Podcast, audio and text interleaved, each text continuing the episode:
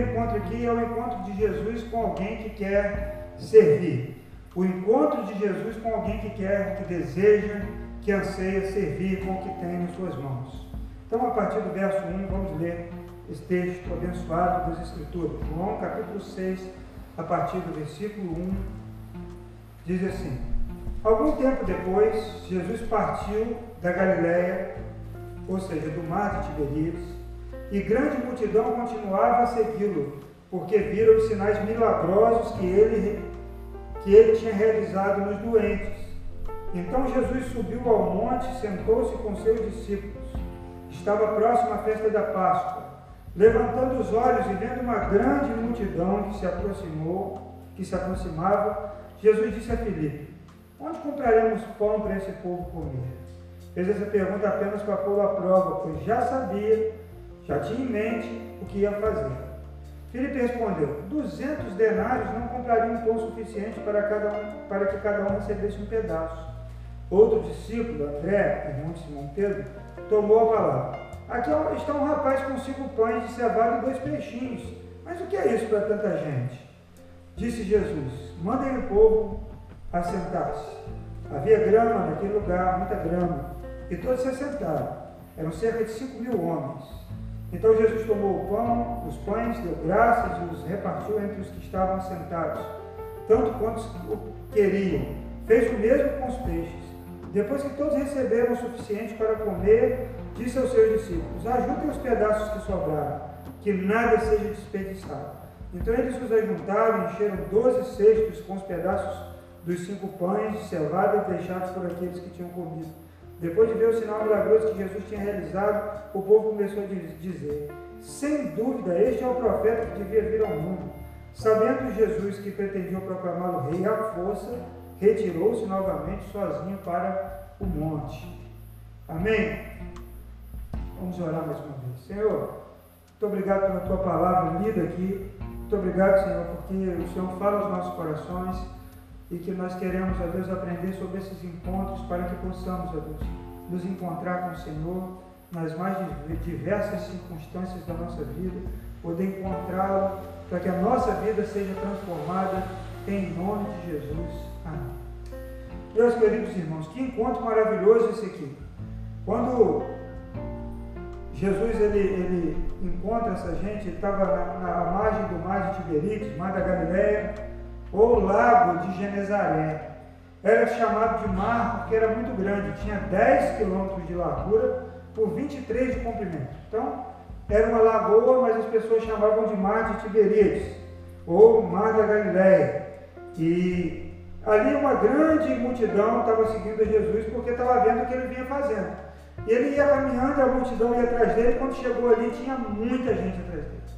E para agravar mais, para aumentar mais o número de pessoas, o texto diz que estava próximo à festa da Páscoa, quando aquela região ficava cheia de gente, de, de cristãos de tudo que é lado, de cristãos não, de judeus, que vinham para Jerusalém para oferecer sacrifícios.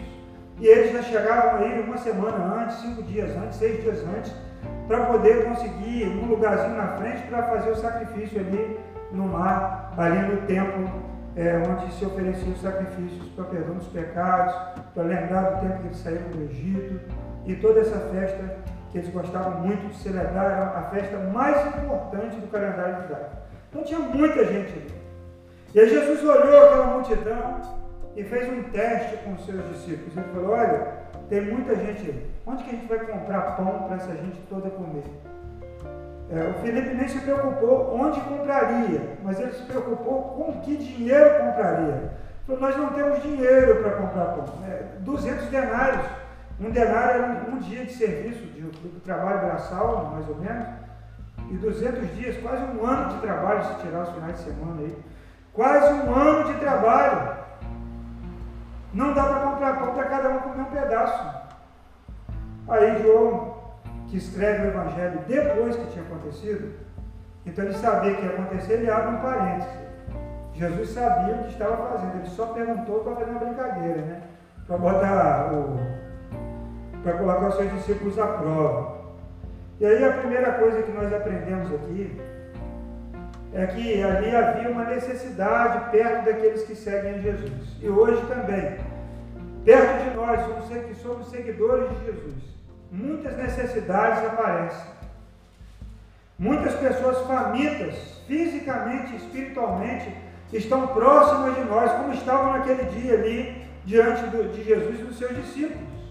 O que, é que eles, o que acontece hoje quando você sai pela rua? Né? Ontem eu fui, anteontem eu fui ali em Boaci para levar uma escada que estava emprestada comigo na minha casa e ali encontrei várias das crianças que a gente já conhece, famílias ali que a gente já conhece.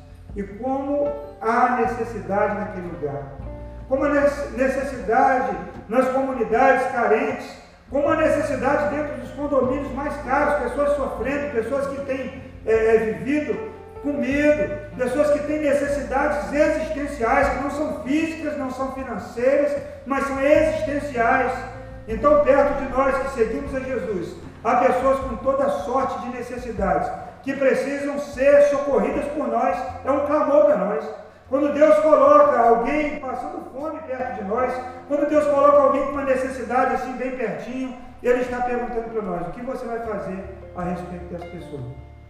Como o rico e o Lázaro da parábola, da história que Jesus contou. Todos os dias o rico passava pelo, pelo pobre, pelo mendigo, pelo, pelo Lázaro. E o, o mendigo pediu o que comer. E quando aquele homem morreu e o outro morreu, os dois tiveram ali é, é, um, um, uma vida eterna trágica na história que Jesus contou. Então, quando alguém, Deus coloca alguém no nosso caminho, quando Deus coloca alguém perto de nós, é porque Ele quer que nós tenhamos uma resposta para essa pessoa, para essa situação, porque Ele escolheu fazer através de nós cristãos, através da. Não é para ter sobra, não é para ter excesso, não é para ficar poupando e ter um monte de coisa para você se gloriar, como aquele homem que um dia terminou a sua torre, construiu, olhou para tudo, encheu, colheu e falou assim: agora eu vou descansar. E aí Deus diz para ele: louco, ainda hoje pedirão a sua alma. E para quem vai ficar as suas reservas? Então Deus não nos chamou para reter ou para guardar, mas nos chamou para compartilhar e para dividir o que nós temos. E aqui nós encontramos aqui nesse texto essa história de um grupo de homens que conheciam Jesus de perto e que ele falou: Eu quero uma resposta. E ele deu uma resposta carnal. Ele disse assim: ah, Nós não temos dinheiro suficiente. E se tivesse muito dinheiro, ainda não dava. Porque nós olhamos na primeira, primeira reação nossa é responder segundo a carne, responder segundo o nosso próprio coração, olhar para a nossa realidade física que, que eu tenho no? O que, que você tem? Ah, vamos juntar aqui, vamos fazer. Não vai conseguir fazer nada, porque a necessidade é muito maior do que todo o dinheiro que a gente possa juntar para socorrer. Mas quando nós estamos diante de Jesus, a visão deve ser espiritual. Amém? A visão deve ser além do que a nossa carne, do que o nosso recurso, do que a nossa mente entende.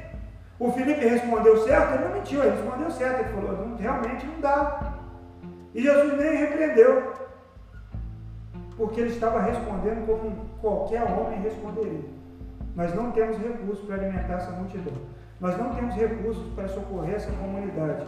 Nós não temos recursos para fazer algo por aquela família. Nós não temos recursos para sustentar mais um missionário. Nós não temos recursos para isso ou para aquilo. Humanamente falando, nós não temos. Mas quando nós levamos isso para Deus, tudo muda. O André, irmão de Pedro, ele pegou algo. Na verdade, ele pegou um menino. Estava com a sua merendeirinha, né? Comou o sanduíche dele. Cinco pães, os peixinhos. Botou, a mãe dele falou, vai meu filho, vai lá. Pode ir, vai lá, mas não vai sem comer, não. Leva a comidinha, vai lá ver o que esse homem está fazendo. Talvez um adolescente aí de uns 12 anos. E aí o, André descobre esse menino e falou, ó, a gente tem uma criança aí, um menino que tem uma, uma merendeira aí. Deus falou, traz para cá. Agora, esse menino poderia ter rejeitado isso. Falou, não, eu vou, eu vou comer minha comida. Não vou dar minha comida. Eu trouxe lanche para mim. Mas o que esse menino faz? O texto me diz, mas Jesus não tomou dele, né? Jesus não parou na mão grande, como o pessoal que fala sobre o, o, a visão socialista, né? vamos pegar de todo mundo para todo mundo ter, mas Jesus fez isso. Vamos pegar de uns para dividir para todos. E aí todo mundo vai ter o que comer? Ele não fez isso. Ele não saiu procurando quem mais. Quem mais tem lanche aí? Quem mais trouxe lancheira? Tem mais uns 10 aí? Quem sabe? Mas 10 já dá 50 pães, mas são 5 mil só homens, fora mulheres e crianças. Esse menino da merendeira nem estava contado. Porque só contou 5 mil homens, fora mulheres e crianças. Então era muita gente. Era muita gente. Talvez Jesus, se ele fosse como nós, o que a gente ia fazer? A gente ia chamar o menino e falar, boa ideia, André. Vamos ver se mais alguém tem comida aqui. Alguém trouxe aí, trouxe, vamos fazer aqui um mesão. E vamos fazer aqui um cafezão, cada um coloca a sua contribuição, você vai comer um pouco, outro vai comer um pouco, outro vai comer um pouco. Dava certo também. Mas nós estamos falando sobre algo, sobre, sobre, sobre algo sobrenatural. Um milagre. Quando você entrega o que você tem para Deus, seja o que for, pode ser insignificante diante da necessidade, pode até rir. Como aquela história daquele menino que estava jogando as tartaruguinhas, né? Lá. Tartaruguinha via, ele ajudava a tartaruga a chegar na água, e tinha muita tartaruga, e um coroa estava lá, olhando e rindo do garoto. Você nunca vai conseguir fazer todas as tartarugas chegarem lá na água. Ele falou assim, mas pelo menos a que eu, a que eu joguei já chegou. Eu fiz alguma coisa. Quem faz alguma coisa faz mais do que quem não faz nada, ou não é? Qualquer coisa que você fizer é mais do que zero. E se você pega o pouco que você tem, talvez o ridículo que você tem, talvez a fraqueza que você. Você fala, isso não serve para nada, e coloca nas mãos de Deus, Ele vai fazer algo sobrenatural. Como ele pega pessoas simples, né, como aquela história da Sofia Miller. Ler essa biografia, é fantástica, Sofia Miller. Teve no YouTube ela contada pelo pastor Ronaldo Dória. É bom, é bom ouvir. Ele tem uma série de biografias no YouTube. Sofia Miller. Fraquinha, pequenininha, veio trabalhar na Amazônia como tradutora de Bíblia, ficou 40 anos trabalhando na, na, na Amazônia peruana, parece, colombiana, não sei Chegou ao Brasil, morreu, e um dia perguntaram para ela qual era o chamado dela. Ela falou: não tem chamado nenhum, só li uma ordem e obedeci. Ninguém dava nada por ela. Ninguém dava nada por William Carey, um sapateiro, leigo. Ele não era um pastor estudado, um teólogo, mas ninguém quis ele foi. E até hoje o nome dele é lembrado e celebrado como o, pai das missões modernas. Um grande homem que foi para a Índia, viveu lá, morreu, deu a sua vida lá. Às vezes ninguém dá nada por nós, ninguém dá nada pelo que nós temos, mas quando nós pegamos o que temos e colocamos nas mãos do Senhor, Ele usa para a glória dele. Não adianta dizer, mas Senhor, é pouco. Ele não quer que você diga isso, ele quer que você diga, toma, Senhor, toma nas suas mãos. O que eu sou, o que eu tenho, eu te entrego para que o Senhor possa usar para a sua glória. E Ele vai usar. E Ele vai usar porque Ele não rejeita. E aí quando Ele pegou aqueles dois pães, aqueles peixinhos, ele não ficou calculando nada, ele mandou que organizasse o povo. Organize aí o grupo em grupos, né? Outro texto diz que é de 50 em 50. Organize. Tinha muita grama naquele lugar, eles organizaram. E ele pegou aquilo e deu graças. E ele começou a dividir aquilo e dava na mão dos discípulos.